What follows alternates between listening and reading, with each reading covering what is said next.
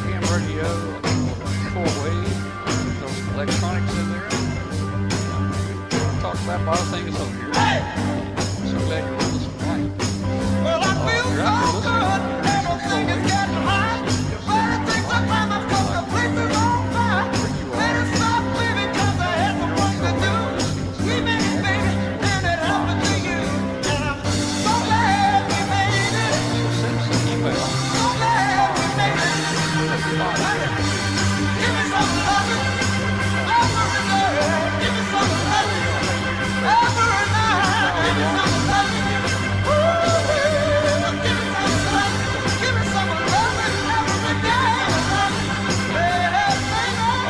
So, this is a live video show. It's kind of like TV.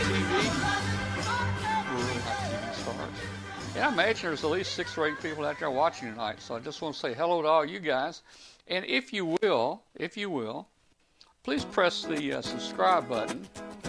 Let's see, subscribe button. See if I can help you out here. There we go. There. Hey, the subscribe button should be down here somewhere in that area. I'm probably not pointing directly at it. Hey, hit that subscribe button, hit the like button if you like the show. It helps us out a whole lot. Click the little bell, that'll help notify you if you come on with something in between. So, the video show is actually on Tuesdays, 9 p.m. to 11 p.m. Eastern Time.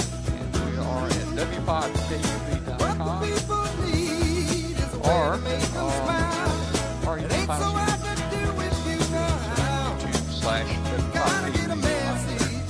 So please join us there. We're on all of the podcast carriers out there. As I mentioned, there we go. WBCQ. Look at the snow there. I'm sure they have snow up there right now. That's kind of their antenna. There's a bee line right there. There's some snow right there. By the way, guys, we got snow here. We got 5 inches. By magic, today it all disappeared. I guess the temperature came up and got a little bit of rain out there and it all went away. Podcast again, find us on Amateur Radio, iTunes, Google Play, anywhere out there.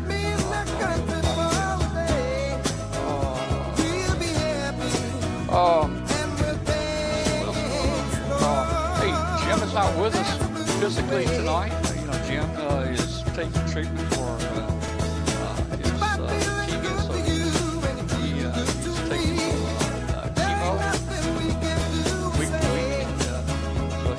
I think the doctor's telling him to stay in bed and the rest of the night. But we got Jim on here. We got a video Jim put together that we will talk about anyway. So we're gonna go ahead and bring up Jim on here first. And then you know, I mentioned GMRS computer we're building up a solar fan connection for the circuit for a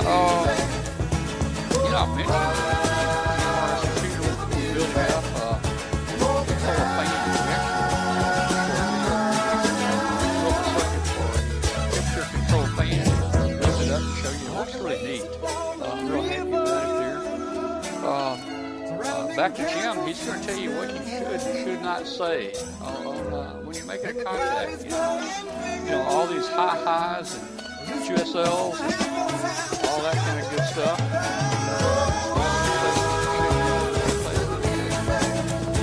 Oh, I got a little idea for you.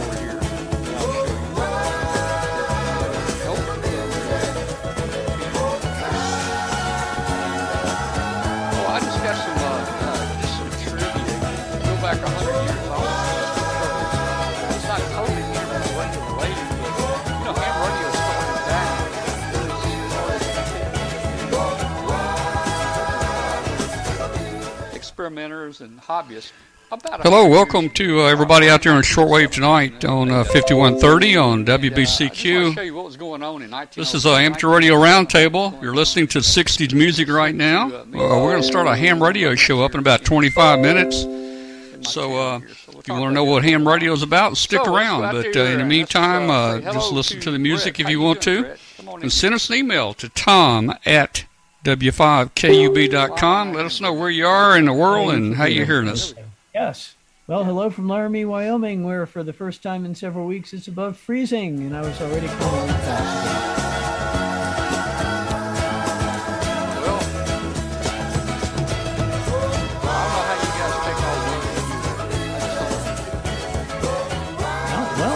stay bundled up, we stay warm. I put on my thermal underwear, my ski bibs,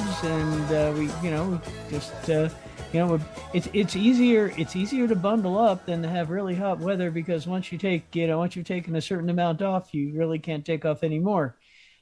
Yeah, so everyone's got a preference, but I decided when I moved to Laramie 30 odd years ago that I would rather be cold than hot.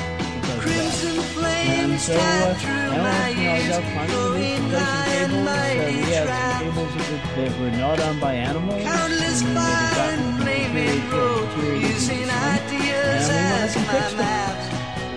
got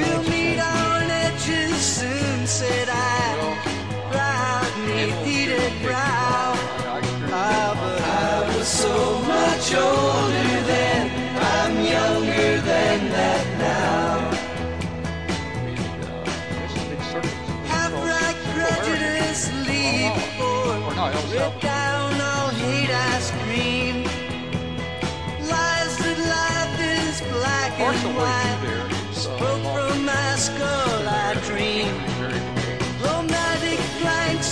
Musketeers, foundation deep, somehow.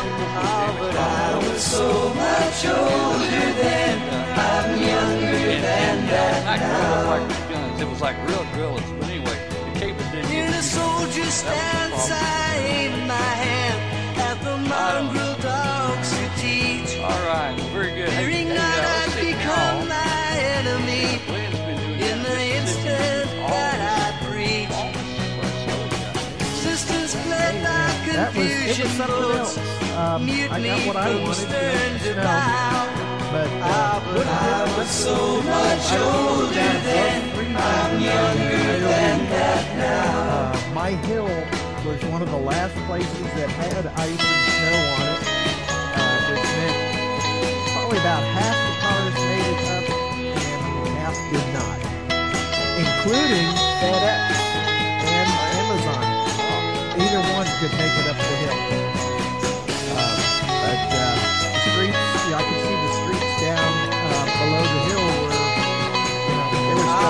I was so much older then, I'm younger than that now. The shelves were just bare. They hadn't had a chance to get refilled or anything. My guard stood hard when abstract threats. I just had to get out of the house. You know, all the guys deceived me into thinking I had something to protect.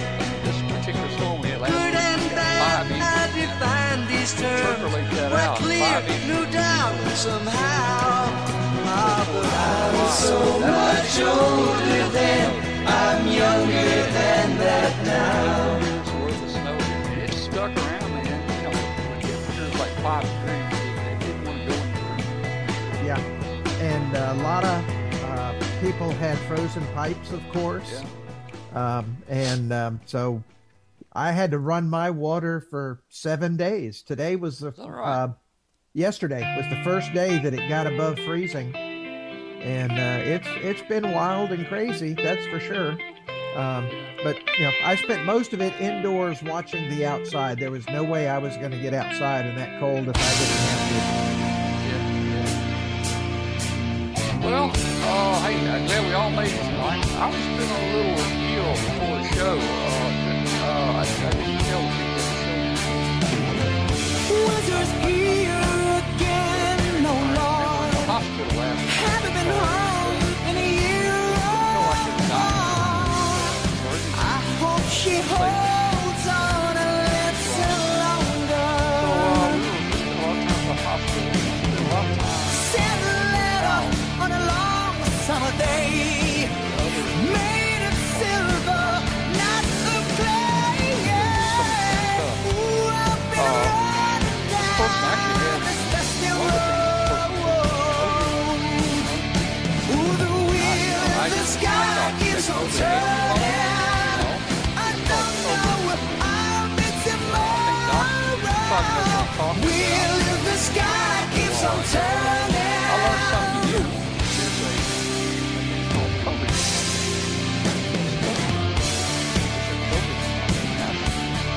Anyway, I was trying to make it home.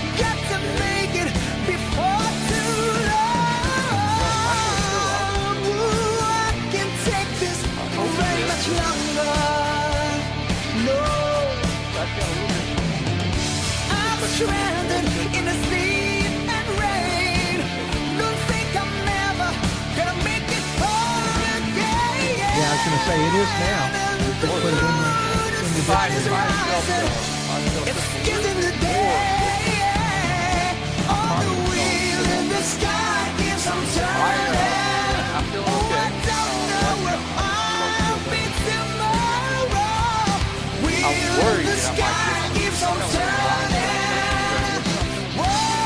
just gets worse and worse. Yeah.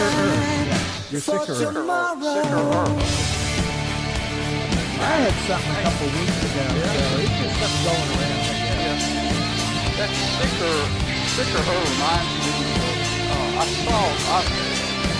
back over in Arkansas, Parker. And I look back to 1950, and science on the car. You buy this car for $99.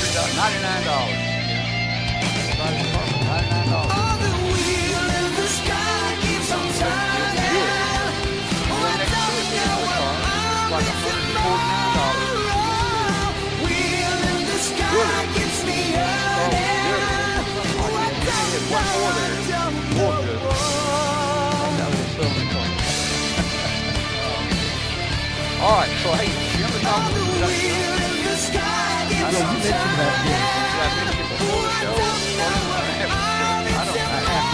okay, all right.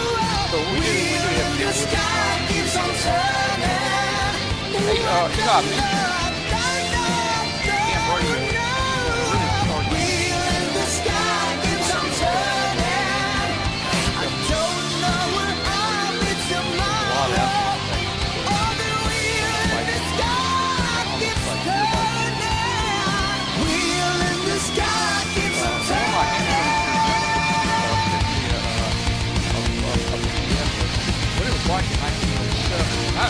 It's not totally game related, but we're gonna have fun with it. Ooh, round and round. Ooh, round and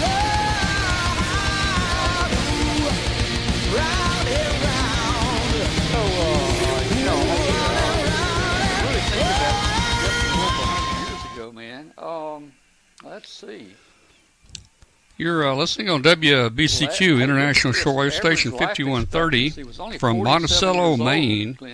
And this is Amateur Radio Roundtable. We're going to start a ham radio show in just about 20 minutes. Well, what's even worse, if you'd like to know what ham radio is about, join us. I think you'll find some interesting topics that we cover. Send us an email to tom@w5kub.com. I can remember. And, if you want to join the show tonight, you can watch it if you have internet capability wherever you are in the world. Just go to w5kub.com and click on video and chat room, and you'll be joining us. 8% had the telephone, modern telephone. You talked about 8%, man.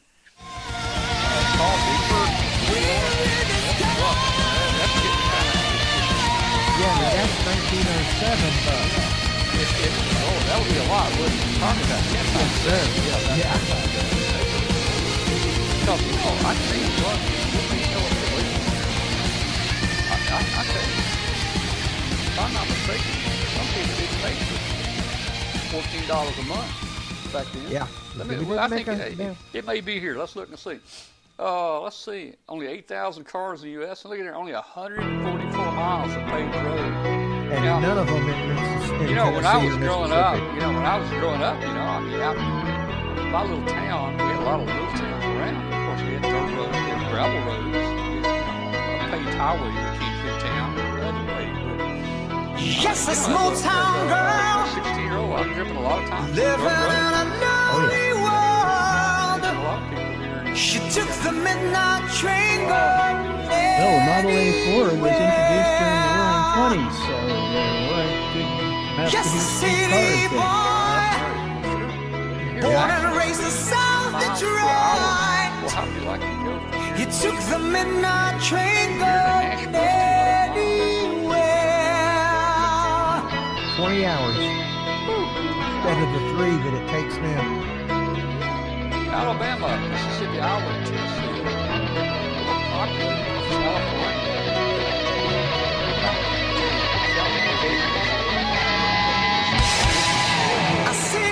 California, just from sheer weight, it's just going to break off into those. Smell of wine, a cheap perfume. For a smile, they can share the night. It goes on and on and on and on. A stranger waiting. Brett might know. I think it will. Their shadows searching in the night. This would be the only reason to go to. They transmit people living just a fine emotion hiding somewhere tonight. There you go. There's your $10 phone call. The sour too. The sour $400 per year. Now I think that's what's old. Walking round to get my feel. Everybody wants to feel. Paying anything's wrong tonight. Just one more time. Some will win, some will lose. Some will wanna sing the blues. What a movie never ends. It goes on.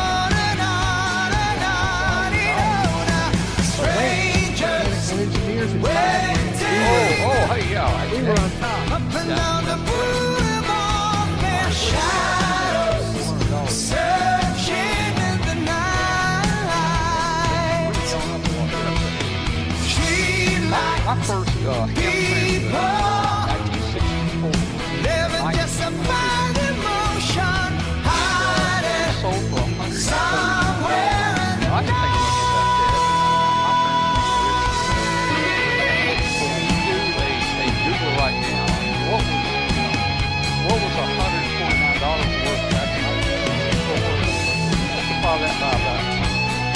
Yep.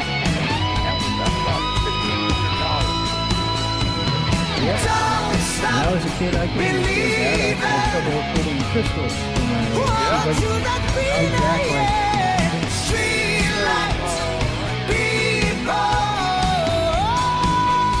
But according to Dave in the chat room, Michael Powell is here for a world record. But in 1887, there was no radio yet. Very good.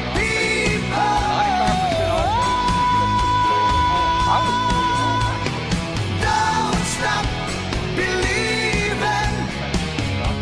Hold on to the green and streetlights, people.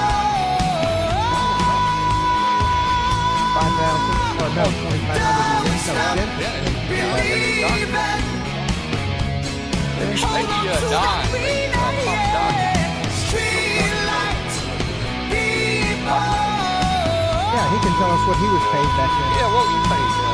Don't stop believing.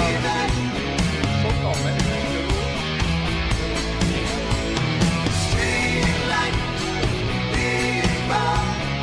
Sugar cost 4 cents a pound. Stop. Right now, they can't even get eggs in Russia. I've been watching Russia, and they heck, they can't get them in Kroger right now either. Oh, they can't. They can't do that. Coffee, 15 cents a pound. Yeah, take that with that 22 cents an hour kind of deal. Yeah. Most of them wash their hair only once a month. Or actually, they give. There's the egg. Raised your own chickens back then in the yard. Yeah, yeah. Yep. My great grandmother used to have chickens out there. We skipped the light fandango. Chickens go out and get one, bring it back, and we're back to doing that now. My neighbors have chickens. Is that right? Yeah. And Don is saying the doctor's probably takes place with the dentist, man. Oh, really? Okay. You guys stick with us here. I mean, I know this is not really me on radio. All right, let's see. as the ceiling flew away. Yeah. When we call out for another dream, the weight brought a train. Las Vegas. You gotta go reach as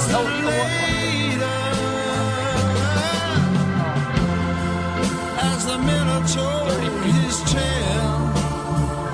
That was before the casinos, man. Yeah. Let our faces first, just go sleep. Turn the wide up, shade our fan. 2 out of 10. That'll feel pretty right. 6% graduated from high school.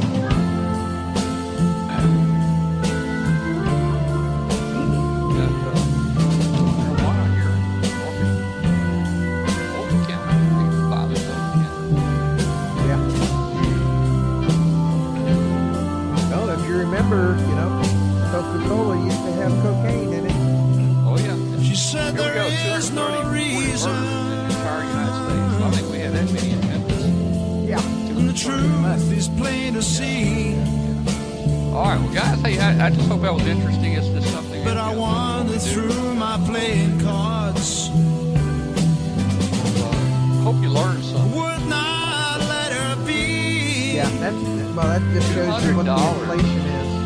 116 vessel virgin. $200 a year wouldn't even feed this people. I know it. We're leaving the coast. No, I think the Heath kids back then were like $75 bucks. They might just as well have been closed. The two-meter rigs we got were all commercial. Yeah. Places, kind of thing. The old General Electric, yeah, I'm not bad now. That our face at first just goes sleep. Turn the water. Hey, you know, if you need an emergency radio, it's price. You're not afraid to break it, use it, whatever. So. In fact, there is an advantage to having a propane. I saw it the other day on the news. Somebody left a propane with their seat. And somebody, you know how all this theft and stuff around town is really bad. Somebody broke the window out and left another propane in the seat. There you go. Yeah. But did you read where the guy in Memphis broke into somebody's family? One of the things he stole was an iPad, and they pinned the iPad and they put it right in the rear of the apartment. Yeah, that happened in the apartment. Yeah. I was in a rub once. Oh, no. People's cell phones. That her and the people face that, first people just goes in the Starbucks sat down on their iPhones and shut off there.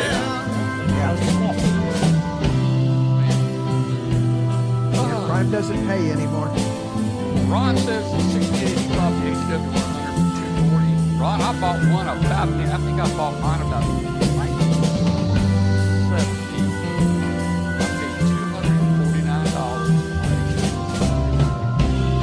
Without the power supply, I don't know the power supply.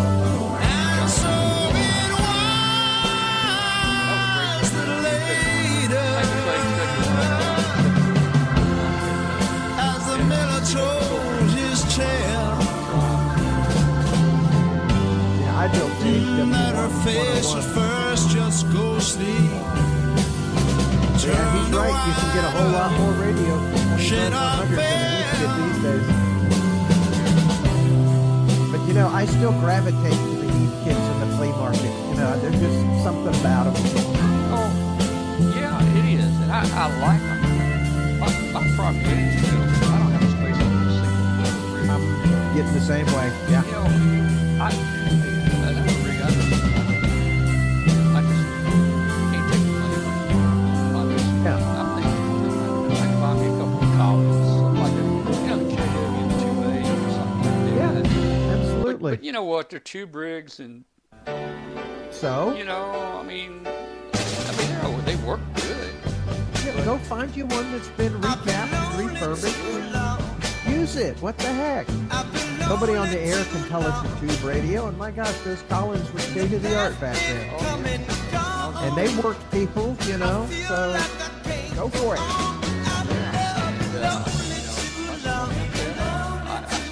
I see a bunch of them in here. There's a guy, I think it was about $600 a piece. I think Don just hit it on the head there. Never saw a nurse pulling You can't take it with you.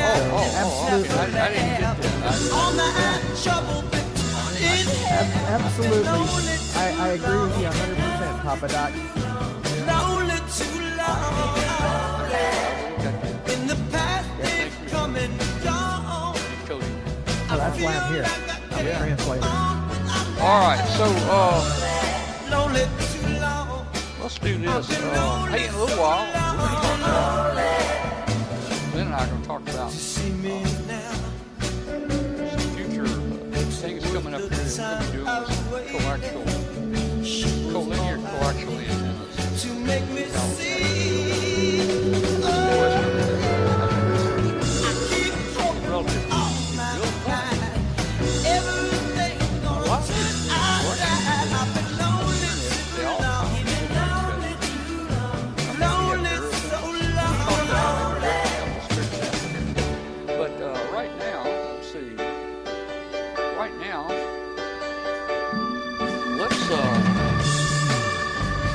Let's take Jim here. Jim will be watching back. Maybe laying here and he's crossed up his bed and he may be watching the show. So we want to do this before he gets sleepy and goes to sleep. Now look at me. And I could not download it. So I'm going to have to play it off YouTube. And it's very possible. It'll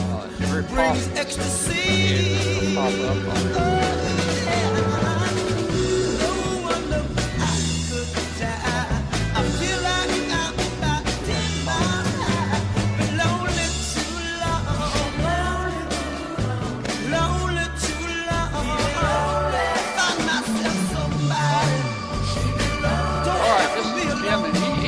Talking about, you know, studying, I've been studying, just conversation.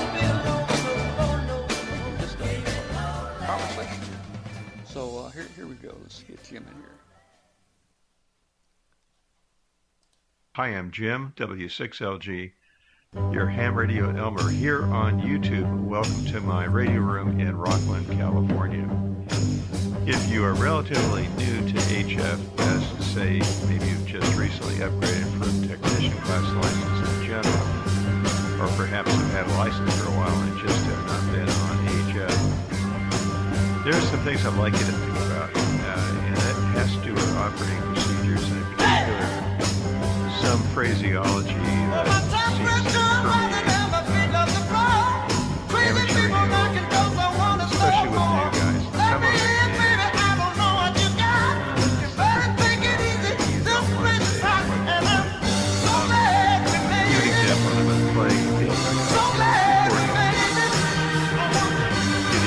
Some of them, so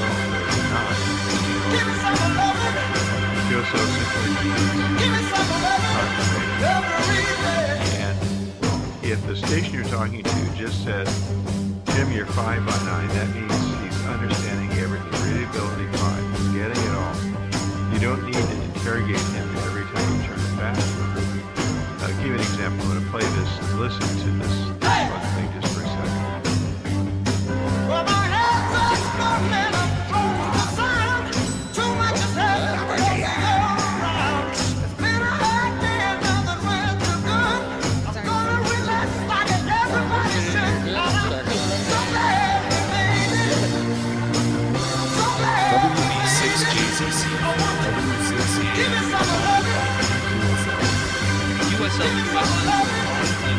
are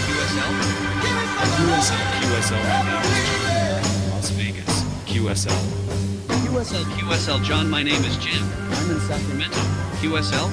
QSL. 100%. What are you personally doing? QSL. the last phrase, maybe you didn't understand it, but it was, what are your personals? And we'll get to that in a minute. So I almost never say QSL in a during a contact. I just won't do it. If the guy tells me he's hearing me great and there's no problem, readability 5, I assume that's good enough. The if he's not hearing me, if he's missing words, then I'll repeat the words. For example, if he says, Jim, you're 4 by 5, then I might say my name, spell my name, say Sacramento a couple of times, add to that Northern California so that he's got a better chance of hearing that. Another thing to think about is when someone asks you to clarify the suffix on your call sign maybe, or what's the prefix, give that person just what they've asked for. Don't launch off into giving your call sign, whatever it is. Use the call sign of a deceased friend of mine, W6ZAF. If the DX station says, what is your suffix? Zula, America, Florida. That's what he wants to hear, or some kind of phonetics with just the last part of the call sign. He knows it's a W6, but he didn't get the rest of it, and that can happen. Or he got ZAF and didn't get W6. He might say, station with ZAF, what's your prefix? Don't say, oh, QSL, it's Whiskey 6 Zulu America, Florida, QSL, because he may not be hearing all that well. So what does he hear? He hears Z and SL, or Z and QS, or something like that. So just stick with the person that's asked for. He says, what is your suffix? Say it a couple times and then over. Another one that old guys like me laugh about is using the expression hi. And it's used on CW to indicate a laugh. Why is it hi? I don't know. It could have been some corrupting of ha, ha. So saying hi, just laugh. It was funny. Don't go, oh, hi. Just laugh.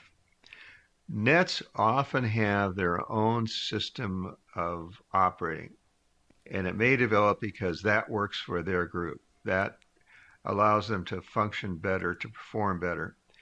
And one thing that nets sometimes allow, is if it's a net with a bunch of guys in it, is to say contact. And contact means, hey, I heard somebody identify, or my friend John is there. And after you got through transmitting, before the net control transmitted, I stuck in contact. That's acceptable in a net. It is not acceptable when 2 or 3 guys are talking and you want to break in. So instead of saying contact, and likely that's just going to be ignored, just stab in your call sign, W6LG. And the group will either acknowledge you or not. If they don't, then they don't want you to break in. Another thing that you might really want to think about not saying is break if you want to enter a conversation. For some groups, break means I have an emergency, or break, I have an emergency. Something like a pilot saying pan, or declaring an emergency. You've got something that needs help now. So when you say break, the guys that are talking are going to stop and say, okay, what's the emergency? Don't do it. If you have an emergency, that's one thing. Do it, say it, do whatever it takes. But if it's just you and you want to break in, don't say break.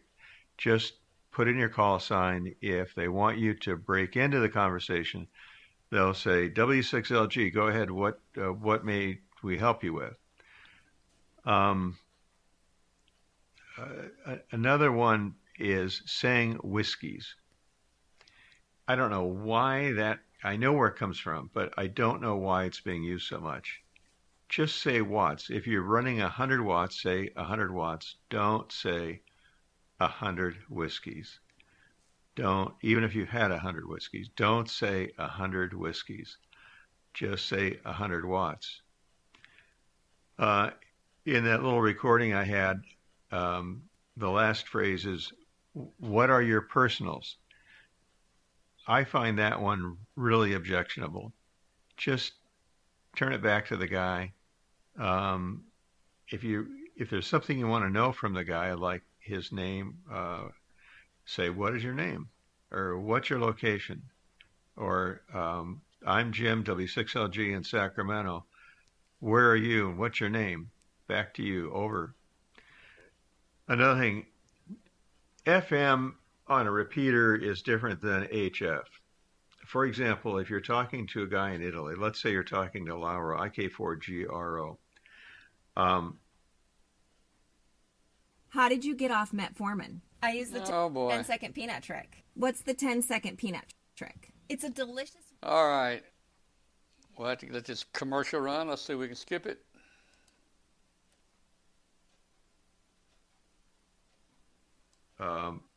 Maybe hearing you relatively well, but maybe not. There's big swings in the signal strength. You're talking, you know, a third of the way around the planet, not a third of the way, maybe a quarter of the way around the planet. And so if you say IK4GRO, W6LG, name is Jim, and then you stop there, Lauer doesn't know if you faded out or what, and he may transmit, you may transmit, and things get messed up. So, you know, give me your name and location and say over or back to you. If it's two guys talking and they're hearing each other really, really well, they're talking across town or from one state to another, and they're both 5 by 9 and they're friends, you may say, hey, you know, it's Jim, how you doing? And Bob says, I'm doing fine. What's new with you? Just back and forth without saying over. That's fine when you're both really strong and you're hearing each other well. But when it's a DX station, do say the word over or back to you or something to indicate you're giving it back to the DX station. When to give your call sign. You don't need to give your call sign on every transmission. So, for example, this is maybe contrary to what I just said in a way. Laura says his name is, he's in Italy, his name is Laura, and he turns it back to you. And you transmit, but you don't give your call sign. You don't say IK4GRO, this is W6LG. I do that a lot where I don't do that. I just say, hey, thank you, Laura, you're 5 by 9, and go on with it. And then I say over when I'm through transmitting. So you don't need to give your call sign every transmission. When do you need to give it?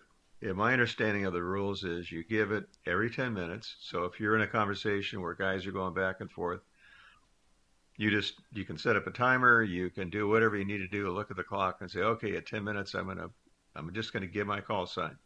And when you do that, the whole group does it. And then you need to give it at the end of the contact. So every 10 minutes and at the end of the contact. Doesn't need to be on every transmission. If you want to do that, that's okay, especially if it's a DX station. You may want to be giving your call sign so somebody who's listening knows where you are. If it's you and a bunch of guys talking, you can just go back and forth, and then every 10 minutes, everybody identifies. And when you finish, you give your call sign. This one drives me nuts. SWRs. My SWRs. My SWRs is a way of saying the SWR. The SWR is, okay, so it's just standing wave ratio SWR. Say SWR. Don't say SWRs. Handle. That's sort of slams at the CB operator. Just say, my name is Jim. My name is Tom. My name is whatever. Avoid trying to say my handle is. Signal reports. Understand that a signal report is just that. But the first number is readability, 1 through 5. Signal strength, 1 through 9. If you are not hearing that station very well and you say, gee, I missed your name and I'm not sure about the call sign, but you're 5 by 5. No, you're not. You're maybe 3 by 5. The way I gauge it is if I'm understanding about 90% of what he's saying, he's going to be 4 by something. If I'm only getting, let's say, 1/3 of what he's saying, he might be 3 by something, like 3 by 3 or 3 by, could be 3 by 9, where there's massive interference. He's really strong, but you know, he's being interfered with.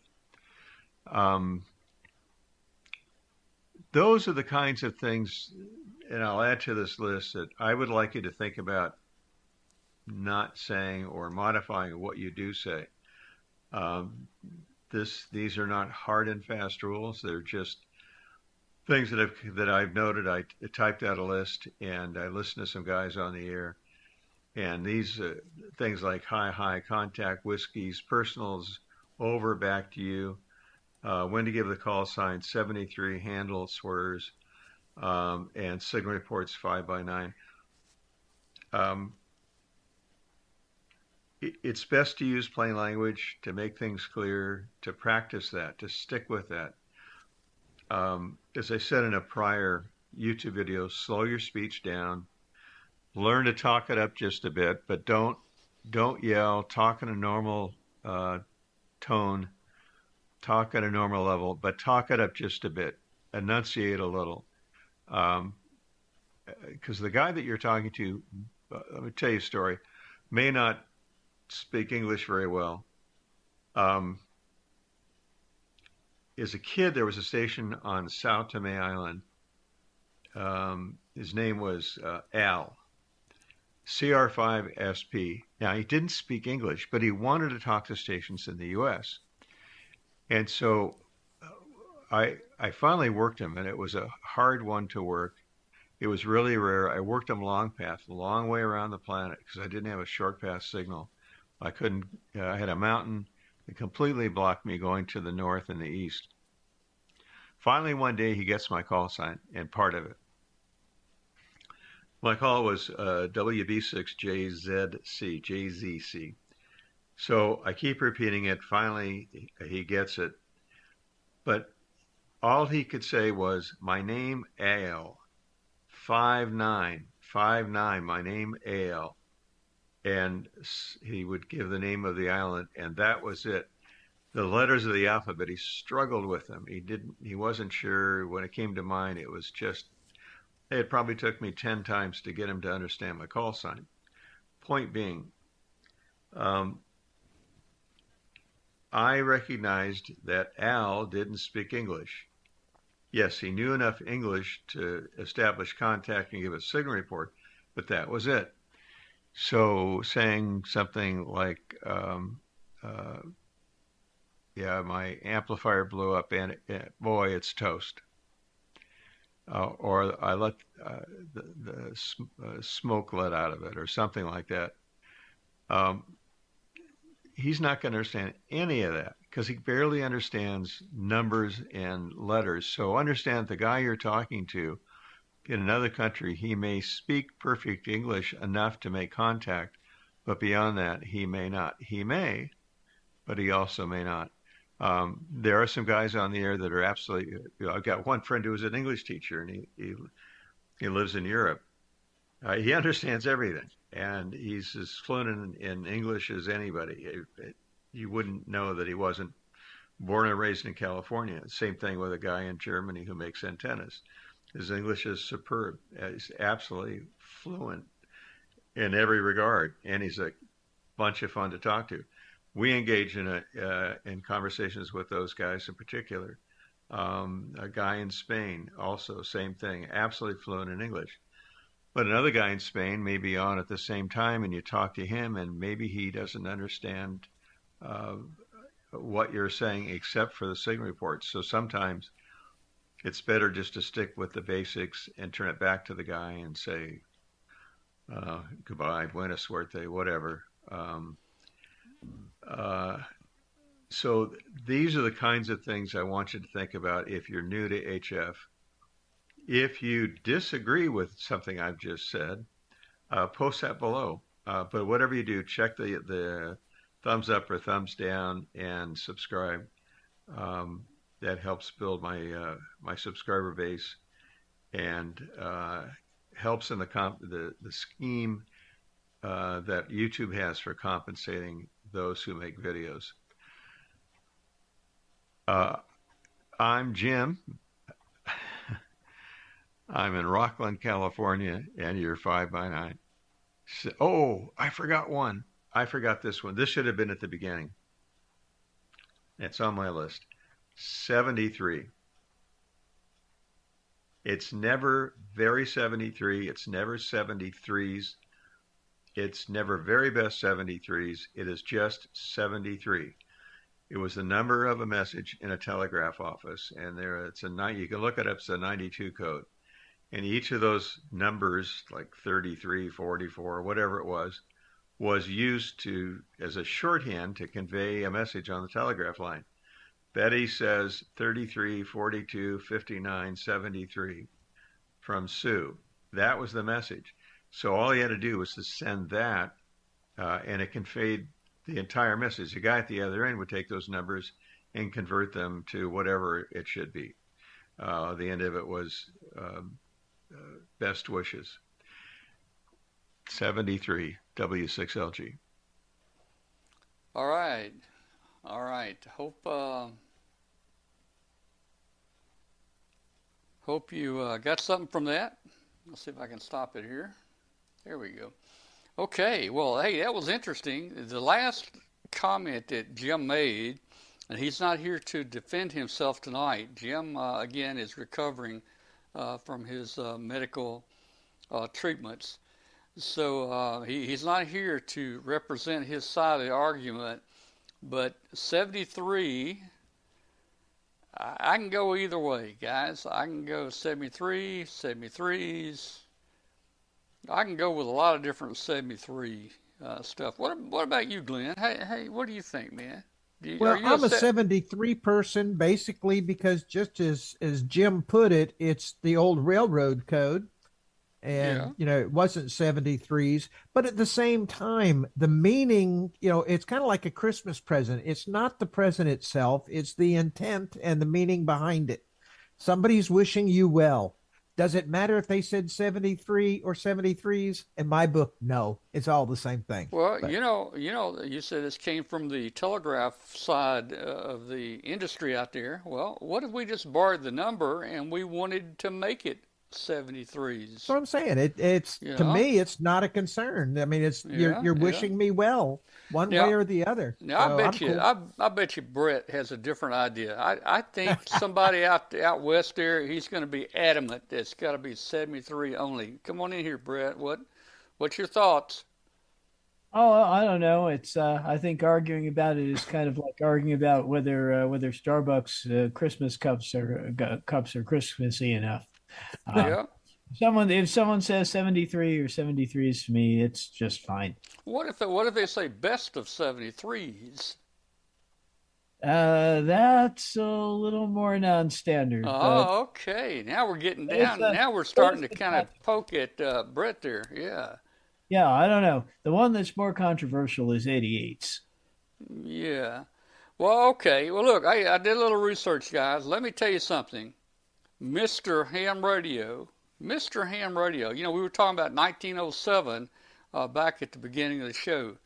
Here's the QSL card from Mr. Ham Radio about, let's see, what's the date on this? Can anybody see the date there? Where's the date? It doesn't have one filled in. But this is, again, around 1907, 1908, somewhere in that area. Now, this is old Mr. Maxim himself. This is Hiram Percy Maxim. The father, I guess he's a father of ham radio. He's definitely the ARL guy. Look down at the bottom right. Look at the bottom right how the father of ham radio prints his cards. He says best 73s, plural. Look at that, guys. Now, what do you think? Yeah. What do you think? I would say that if you follow Jim's fact finding that our glorious leader was wrong. Yeah. Well, so, you know. So does best 73s imply that there were some not so good 73s? That was just, go ahead, get away. I'm tired of you. I don't know, man, but okay. So anyway, different people have different opinions on that. I can go either way with it. It doesn't really upset me. I'm fine with it. If I could get that QSL card, I wouldn't care it said best 73s or not. Yeah. Well, hey, maybe you got one in the mail. It just hadn't got here yet. Yeah, it hadn't gotten here yet. Yeah. Oh, man. You know, the mail is a little slow. You know, when I was 16 years old, we launched a hydrogen balloon in science class. It was a surplus Gibson Girl transmitter. Hydrogen balloon we filled up outside, and I put a postcard.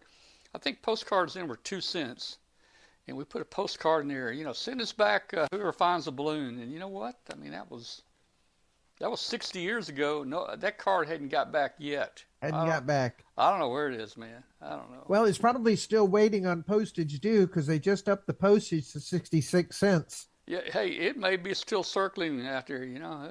I don't know, man. That might set a record, 60-something year balloon flight, you know. Yeah, there you go. Man.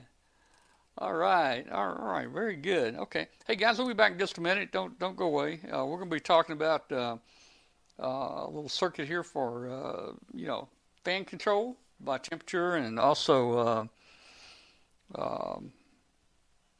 we're gonna kind of dig into the coaxial collinear, or is it collinear coaxial? I don't know. Whichever it is, we're going to talk a little about that. We'll be back here in just a minute. Don't go away. Don't go away. Let's see. Keep your competitive contesting edge with ICOM.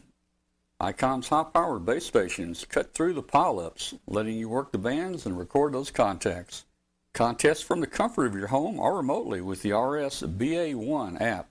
The IC7851 gives you a new window into the RF world and is HF excellence unparalleled with faster processors, higher input gain, higher display resolution, and a cleaner signal. It is truly the pinnacle of HF perfection. It has dual receivers, digital IF filters, high-resolution spectrum waterfall. The IC7610 is a direct sampling software-defined radio that has changed the world's definition of an SDR transceiver. Features include RF direct sampling, 110 dB RMDR, independent dual receivers. Create your own band opening with the IC9700. This transceiver brings direct sampling to the UHF-VHF weak signal world. This all-mode transceiver is loaded with innovative features that are sure to keep you very busy. It has fast processors, higher input gain, higher display resolution, and a cleaner signal. Included are real-time high-speed spectrum scope and waterfall display, smooth satellite operation with 109 satellite channels, dual-watch operation, and full-duplex operation in satellite mode. The IC7300 is the high-performance, innovative HF transceiver with a compact design, and it will far exceed your expectations. This innovative HF transceiver digitizes RF before various receiver stages, reducing inherent noise in different IF stages. The IC7300 changed the way entry-level HF is designed. Features include RF direct sampling, 15 discrete bandpass filters, a large 4.3-inch color touchscreen, real-time spectrum scope. For more information on ICOM radios, visit www.icomamerica.com/amateur.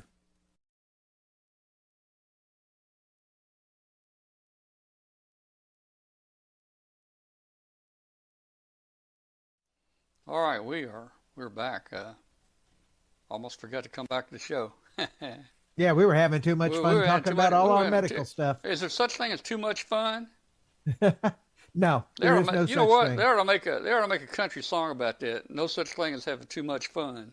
No, but you know there is a point where that too much fun does cross over into illegal, so you do have to walk that line. Yeah. All right. Oh, hey guys. Hey, I want to share this little circuit we put together, and we're building this GMRS repeater. And hey, at least it's starting to warm up, and the snow's gone. So my next step is to try to get an antenna up about 60 or 70 feet out there and see if it works. And it may be a total disaster. 60 feet may not be good enough to really, do what we need to do for the guys. We're just trying to help them out because there is no GMRS repeater in our area here. So anyway, the radios have nice heat sinks on them, but they do get, the transmitter does get pretty hot. So we're gonna blow air on the transmitter when it's transmitting, and well, actually, as long as it's at a certain temperature. So we build up a little circuit with just a it's not a thermocouple. What do you call it? What do you call it, Glenn? Not a thermistor. A thermistor. A thermistor actually just changes value, the resistance value, as the temperature changes. So that's what we use. Basically three parts will do this. So we got a little video here we're going to show you, and it's real short, but we're going to show you kind of what we did, and we put it on a repeater. So here we go. Let's see. And okay.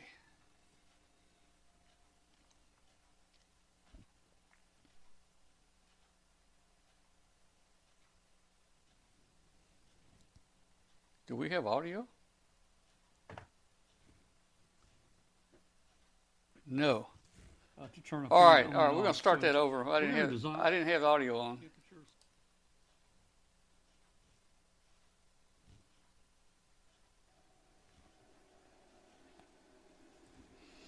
Okay, just an update on a simple repeater build. It's going to get pretty warm, therefore we've mounted a fan under the transmitter. We don't want this fan running all the time. There's no keying circuit that we can really take out of this radio to turn a fan on and off. So we're going to design a heat temperature sensing circuit to turn a fan on and off. As you can see, the radios have, you know, a heat sink. A nice heat sink under them.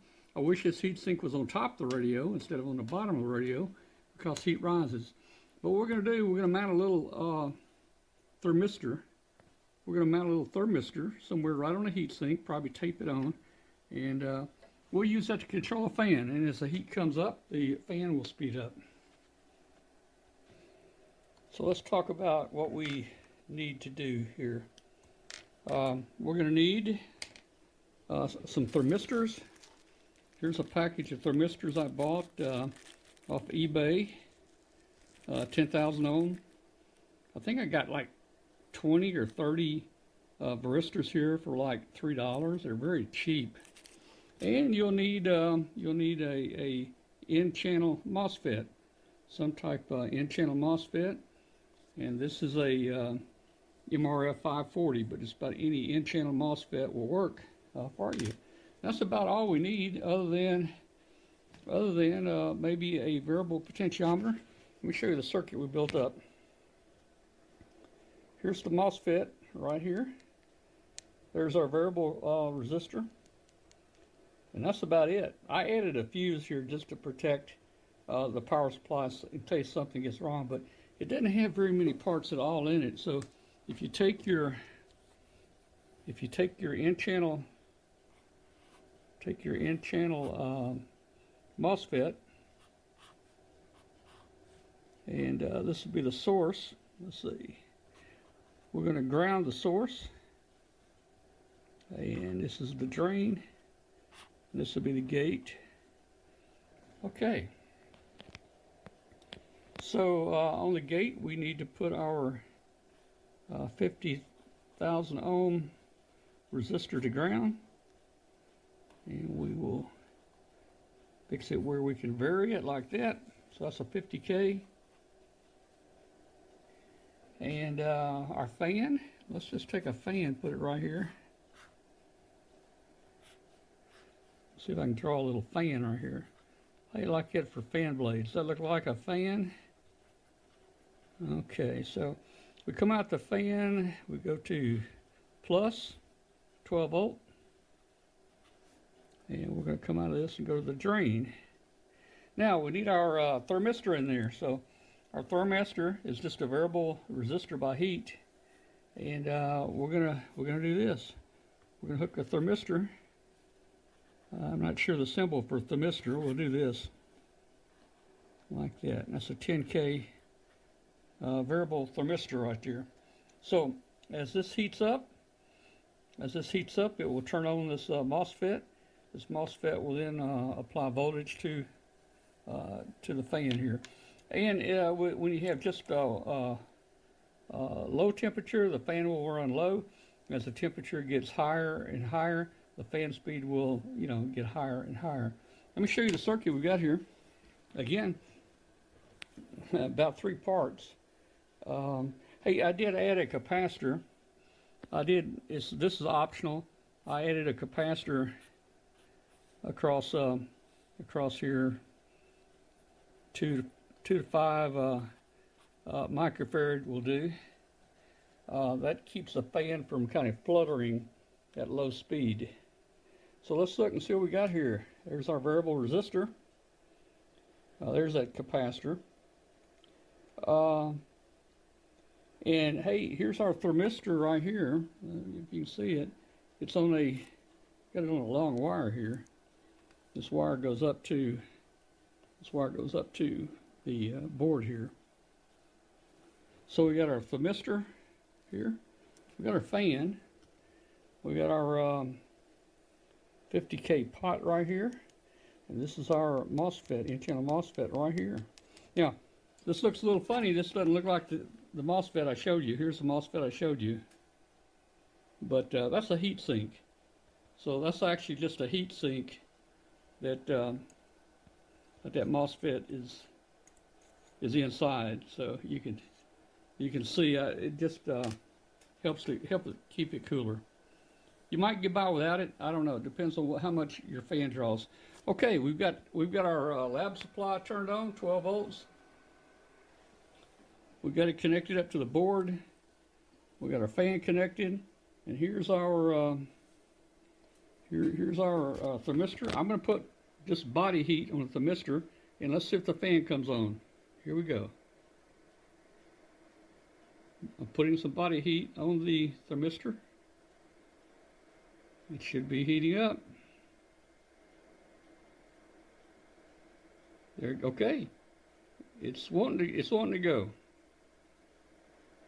All right, it stopped. Okay, you can see my body temperature is 98 degrees. That's really not high enough. So let's do this. Let's adjust the temperature. Let's adjust the temperature a little bit. So you do that by just this pot right here. We're going to reduce the resistance a little bit right here in this pot. The fan came on. Let's see. I'm going to turn it to where the fan turns off. There we go. Okay, the fan is off right there. Now I bet you if we put our body heat on this thermistor, the fan will come on. Let's see. Here we go. So body heat turned it on. Body heat's gone away.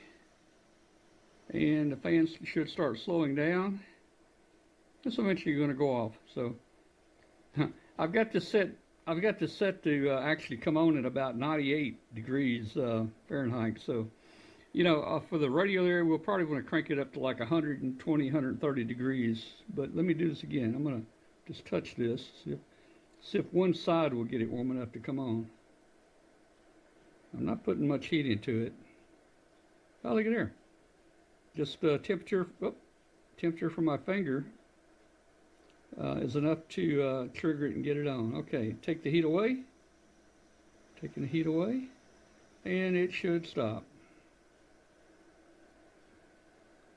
And like I mentioned, low heat, the fan will run slow. As the heat increases, the speed of the fan will increase. So that's kind of it. That's kind of it right there. This is our fan control circuit with thermistor. And hey, it's going to work out really well for us, I think.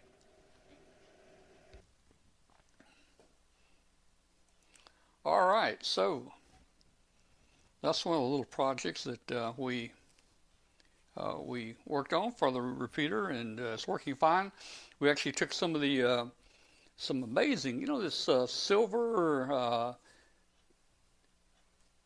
HVAC tape. You know what I'm talking about? What do you call it? Yeah, that kind of duct tape stuff. It looks like duct tape, but it's metallic. Yeah, it's the silverback duct tape. Yeah, that stuff really sticks good, man. And we just put that little thermistor right on that little heat sink and cut a couple pieces of that HVAC tape and put it in there and pressed it in that little groove. And man, it is stuck in there, and it is it's really working really well for us. We had one other thing that I ordered.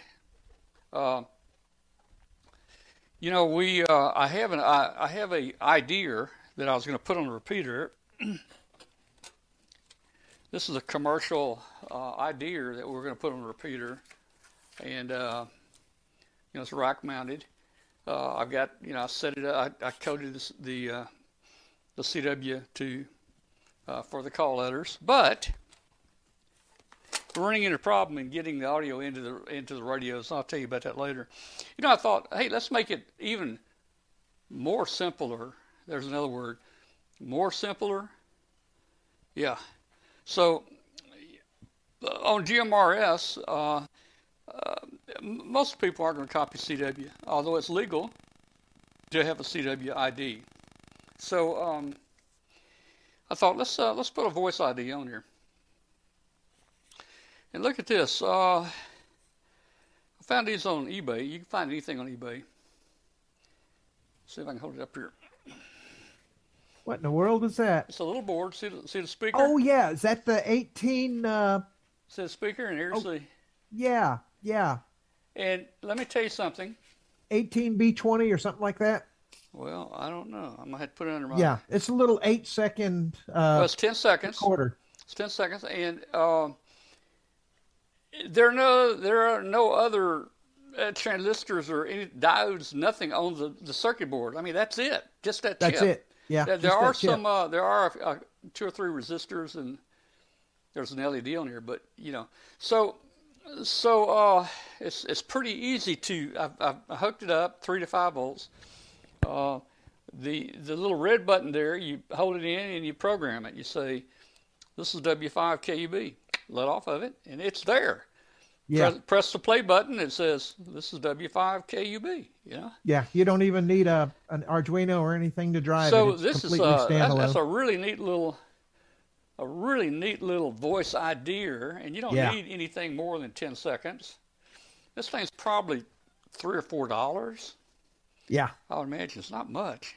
No, and it's got a microphone. The microphone's built on here. No, that saves you some time. Did you notice that? I do, yeah. Yes. Last time I did a project where I needed one of those, I used a programmable greeting card chip. Yeah, yeah. I had to download a WAV file into it with using USB to get it in. This is easier. Yeah, yeah. Yeah. And it's got the microphone. Easier. The microphone's built on, so anytime you want to change the message, you hit the red button and say, "This is a new message," and you let off, and you know it's recorded, man. You know. And yeah, that's just as cool as it gets. The intent would be just to go across the play button, just with some contacts from a relay or something, and you could trigger it, Yeah. So I, I've been working with Brett some on the GMRS repeaters we're building. We're using those Retevis RA87 radios, and they have a function that you can go in the menu and tell it to repeat. And you can plug two together with a data cable, and the data cable is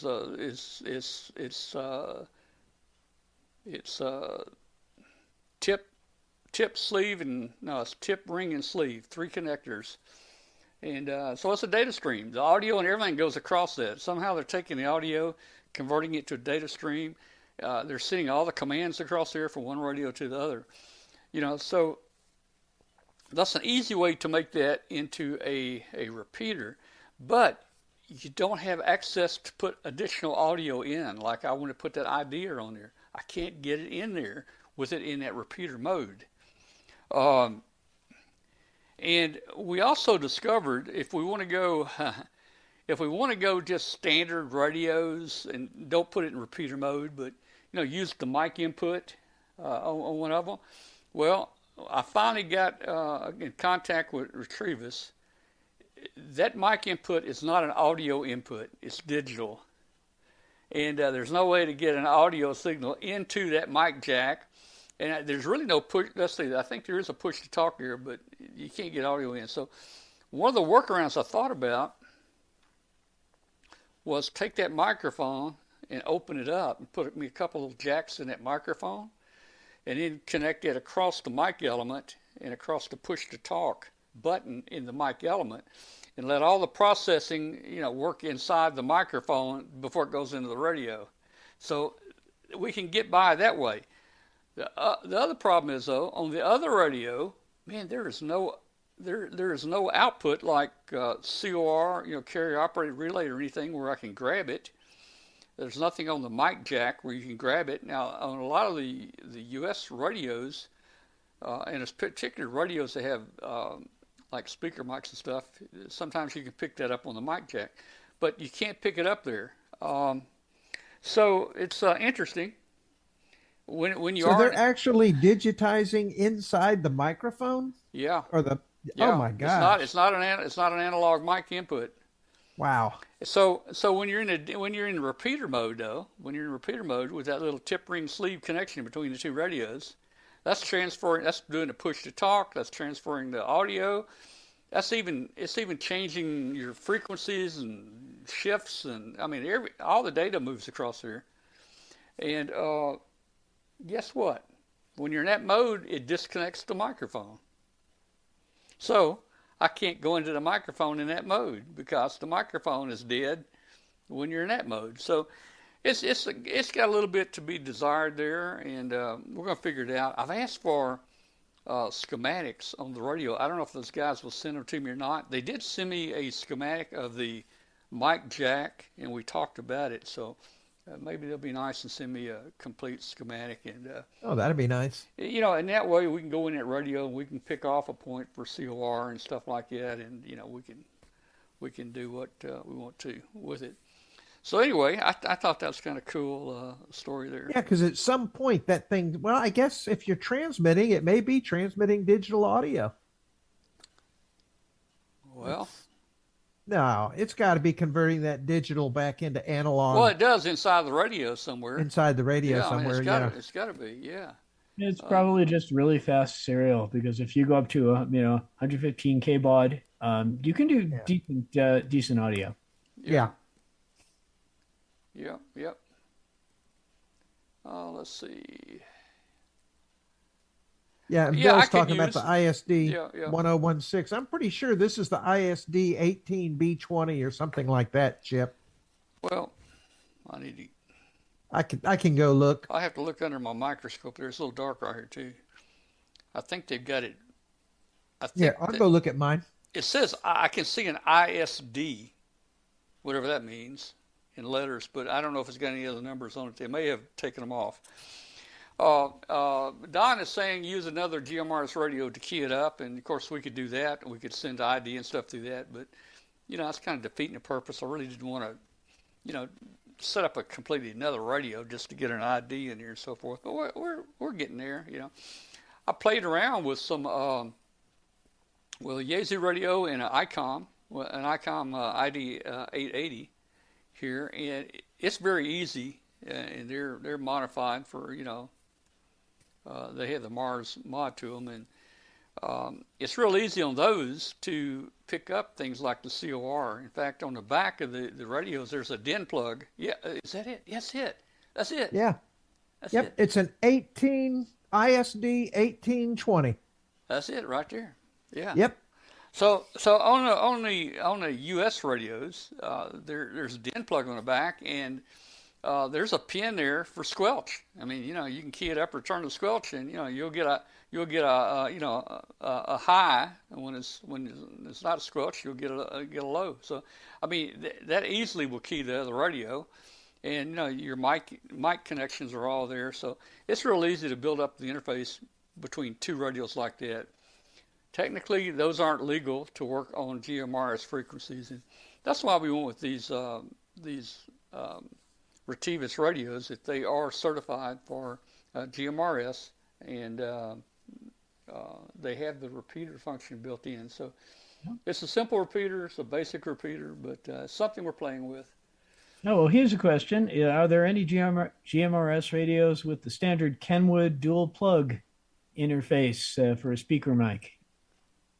Well, there may be. I just don't have them. You know, the radios I chose, these R87s, don't have the standard, or, you know, like the Anytone connector, like some of the Anytone radios these I see. So, you know, yeah, so that's kind of interesting. That's where we are. Hey, next week, in fact, we're about to close the show down, but hey, next week we're going to talk about, let's talk next week, Brett, about coaxial collinear antennas. And, you know, I'm interested in making one. You know, I did buy a GMRS repeater antenna I've got here that we're going to put up. And we've got hard line to put it up with, but I thought, you know, let's make one up, and they're fairly simple to make. You have to use some precision, of course, in doing it, and we're gonna make one up, see how it goes. They're just now. Hey, Brett, you know, one article talks about you can use either quarter wave or half wave sections. Does that sound right to you? It depends on how you organize it, you know, what the phase is on various things. A lot of them start and end with a quarter wave stub, and if you want to leave the end open, you want it to be like a half wave, because then you know, because then, you know, it'll be resonant. But if you want to short the end, then you want it to be a quarter wave stub. Well, so I'm not talking about the stub action. I'm talking about the elements between here. See, one of the plans I've got here has a quarter wave section at the bottom and a quarter wave at the top, and it's open. The top one is open, but then they say you can use quarter wave elements, you know, 2, 4, 6, or 8, you know, in between those, or you can use half wave.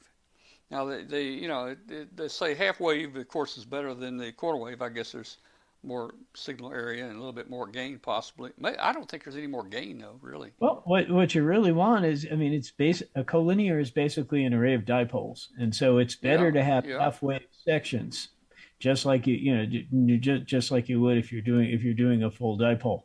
But you can get away with quarter-wave sections too. Just, again, it just depends on how. And the quarter wave is going to make it shorter, of course. You know, make it more manageable. You know, it looks like the two elements, they say, is about 3 dB. You double that, 4 elements, you get it maybe 6. Let's see, 2, 4, and then 8. 8 elements, you get 9 dB roughly. And then, you know, to get that extra 3, that next 3 dB, you have to double the 8. You have to have 16 in there to get that, to go from 9 to 12. DB. Let me put a picture up here real quick. Here's a site here that this guy, I think he's overseas. It's an interesting site. It's a coaxial linear antenna dimension calculator, and what you do is, for instance, let's enter the frequency here, like 465 megahertz. Wrong keyboard. 465. And let's put the velocity factor 0.66, 0.66, and you hit calculate. And if you scroll down here, it's going to tell us that if we use quarter wave sections, they're going to be 4.188 inches. If we use half wave sections, they're going to be 8.376, or they got it in centimeters and millimeters here. But here's the kicker, and I want you to look at this and be thinking about it. I'll send this link to you also in an email for next week. You can see here they got a quarter wave on. Let's see. Oh, we're not seeing. Okay, you can see here they've got a quarter wave on top. Oh, I see what's going on here. I got to back the picture out a little bit. Okay. There we go. You can see they're showing over here a quarter wave on top. It's open. And he says in the article here, you know, and here he's using all quarter waves. And of course, they alternate. is in, especially if you use half wave elements, put a quarter wave at the top and a quarter wave at the bottom. But then again, look at the speed point here. You've got a quarter wave there, if that's an element or if that's that quarter wave at the bottom he's talking about. And then he says put a, you know, a ferrite bead here to decouple it at, he says a quarter wave in the article here. He says that a quarter wave, but this says right here, this has got him at a half wave. He's showing it at a half wave, so I think this is a mistake here. So I don't know if that should be a half wave or if the ferrite should be at a quarter wave. I'm not sure. I think what he wants is for the piece of feed line that, you know, that first piece of feed line going down to the choke to actually be one of the elements. Well, that's what I'm thinking. If this is a quarter, well, that's a half. If it is, he's got that ferrite at a half wave, so that would be a half wave element. Everything else quarter, so that's not right. He talks about put a quarter wave at the start and the finish, so that's not a quarter wave. Now, let me show you another one here. Let me show you just another one here.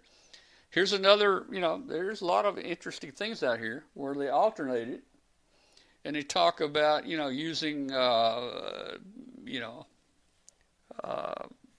equal number of elements like 2, 4, yeah, or 8. So here he's got a quarter wave. Here he's got a quarter wave at the top, and here he says a quarter wave aluminum tube here. And then, yeah, he's got half waves in between, but he's only got 1, 2, 3, 4, 5, 6, 7 half waves in there.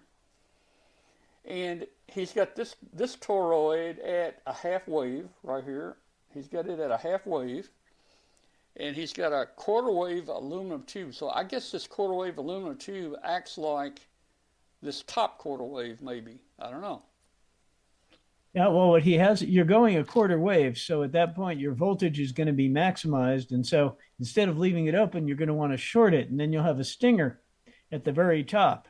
Yeah, well, that's what he's got, but these are half waves in between, okay? Yep. And that's a quarter wave at the top, and I guess that aluminum tube there makes that a quarter wave at the bottom, although that's a half wave piece of coax here. So, and he didn't really show how that aluminum tube is connected. And maybe you can help us with that next week. We'll research that. Here's another picture of somebody drew one up right here. It's pretty crude. Quarter wave whip at the top. Of course, he shorted, on this one, he has shorted the top quarter wave. And then he's put a quarter wave whip at the top. And then he's got half wave here. He says use 1, 2, 4, 8, or 16. Okay, so we can put a half wave in here, and then he's got a quarter wave at the bottom. Remember, the other guy was saying quarter wave at the top, quarter wave at the bottom. But and then here's your feed line. But I don't know what he's doing here. That's a quarter wave, and then he's marked off a quarter wave here, and he's got some kind of connector from there back down to there. I don't know what he's doing. It's not very clear at all. The other thing about this is that all of the ones you're showing so far are end fed, which, yep, means that you actually lose signal going from the bottom up to the top. Yep. A lot of collinears are center fed. And if you do that, it's even more like an array of dipoles, and it's more symmetrical. So that's another kind of design to consider that I don't see in any of the collection yet, but it might be a good way to do it. Yeah, and they talk, see right here on this one, see this, you can probably see the mouse. They're showing here how you can feed any point in the center right here. He's showing that on this picture right here, and you can see how he comes off of it right here. So he's saying, you know, you can center feed it, but, you know, that has issues. Now, if you center feed it, do you need to bring that coax out at a 90-degree angle? Normally what you do is you bring your feed line out, get it a little bit away from the antenna, and then head down.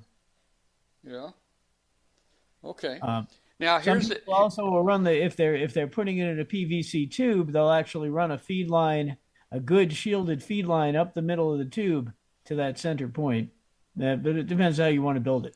Well, and I'll tell you something. As far as the PVC pipe and stuff, you can put this thing in, and they even mentioned it in here. And I can tell you from experience, we built probably 100 of the open wire ladder line J poles. You know, the dual band J poles, and you can get the SWR perfect. But when you slide it in that pipe, it'll go off about 10 megahertz, man. I mean, it goes way out.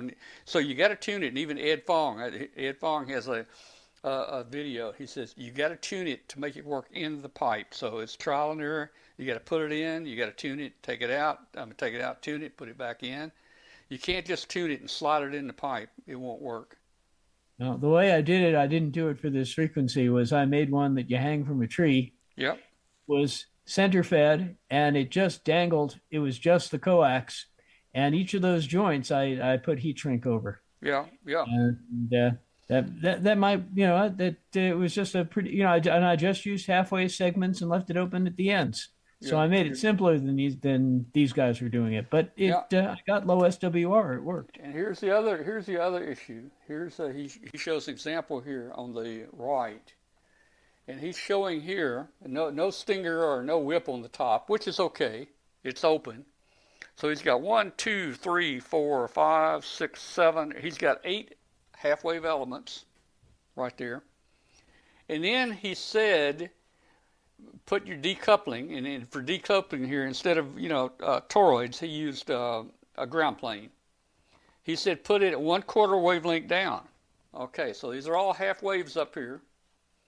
And he put it 1/4 down from the feed point. But his numbers don't match. If you look at the bottom number here, a half wave here is 205 millimeters. That's a half wave. So a quarter wave would be 102 and a half. He's got it down 155, which that can't be a quarter wave. So I don't know if you're seeing that, what I'm trying to explain here. Maybe I can move. Oh, yeah, I see it. And, you know, those elements might detune it. He might have done that by experiment. Yeah.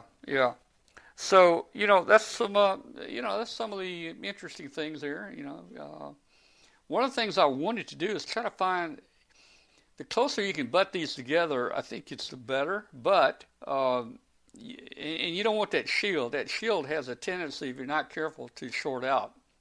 So I was looking for something like Teflon or something like a Teflon button or something that's thin that I could actually drill a couple holes through and put a little space, you know, Teflon between the coaxes there, let the wires go through them, and then just solder it, you know, and that would keep the wires from shorting out there.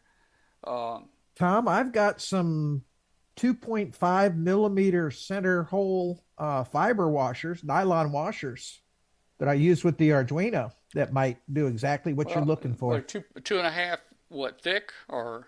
2.5 opening. They're about 4 to 8 millimeters across, depending on the size. I've got multiple sizes. Well, depending on what cable we use, you know, 10 millimeters, something like that, width might be close. I don't know. But anyway, hey, guys, this is all the stuff we're going to talk about next week. So Brett and Glenn, be thinking about all this. I'm gonna throw one together, and I've got some different coax coming in. I got some RG400 coming in for this. I got some RG142, and I've got some RG213.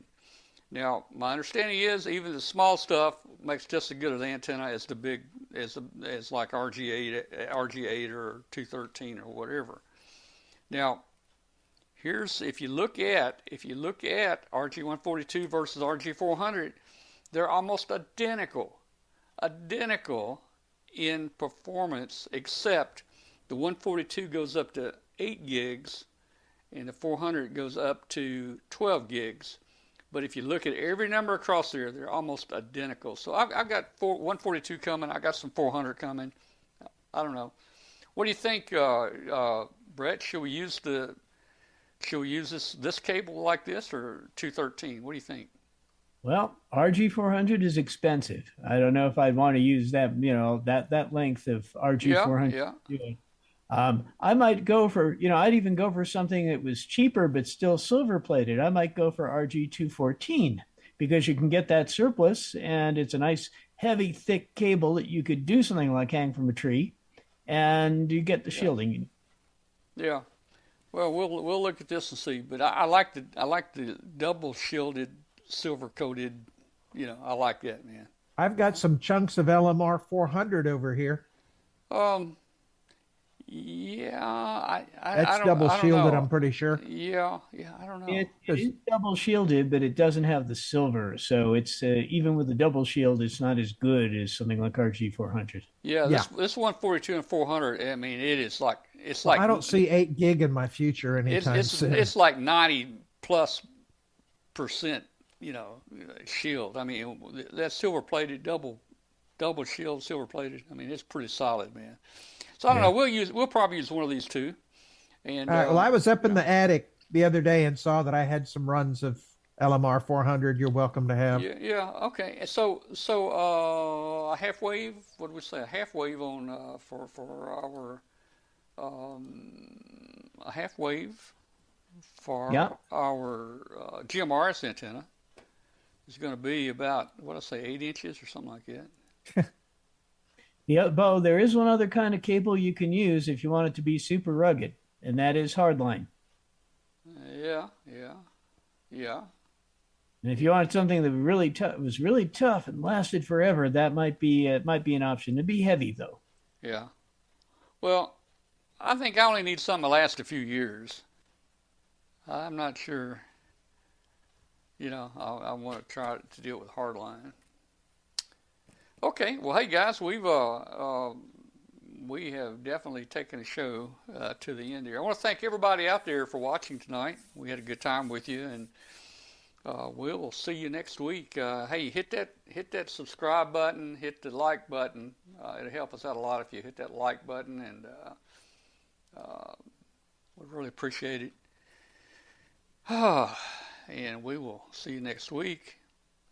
Maybe we'll have some new stuff going next week. Maybe I can give you we're going to talk more in depth about the collinear, coaxial collinear next week. 73 to everybody. Enjoyed it, and we'll see you later. Good night. And let's see. We'll put this on. So you're saying I can ask this cat any question? The cat is connected to the computer. You just type in the question. It will read his mind. You know I've got a white lab coat like that. Yeah. I have one somewhere too. I use it as a prop for a party. You're the man! I've been looking for this for weeks. Mad scientist. Okay, guys. Good night, everybody out there watching. We'll see you next week. 73.